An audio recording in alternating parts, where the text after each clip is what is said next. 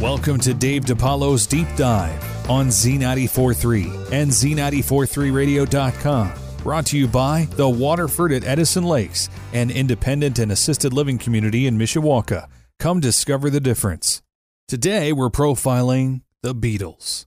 You know them, you know their rise, you know their ending in the middle of a wave of success. There isn't a thing about the Beatles' history you probably don't know if you're hearing this, but I've unearthed a few weird and interesting pieces about the Fab Four you just might enjoy. Before deciding on the name The Beatles, the band called themselves the Quarrymen, then Johnny and the Moondogs, and then the Silver Beatles.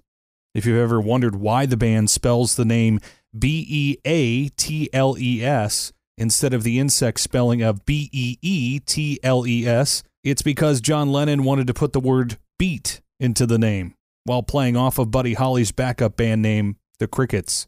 You all know about the band's huge appearance on The Ed Sullivan Show, but did you know that crime dropped noticeably during the time they were on the air, according to police across America, and especially crimes committed among juvenile offenders?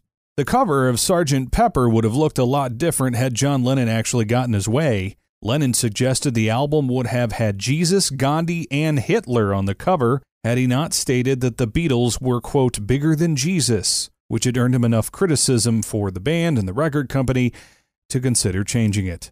It was said that all four Beatles members were unable to actually read music on a page, even though they very apparently didn't have a hard time writing it. All of the members learned to play their instruments and sing by ear. You may notice that they are always introduced as John, Paul, George, and Ringo, and there's a reason for that very specific order. It's the order in which each member joined the band.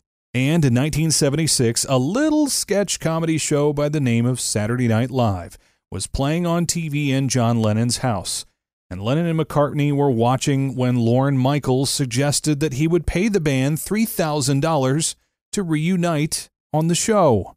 Lennon lived in New York City at the time, and McCartney recalls that they seriously considered going down to Rockefeller Center to the studio but they were too tired to go. And that is your deep dive for today.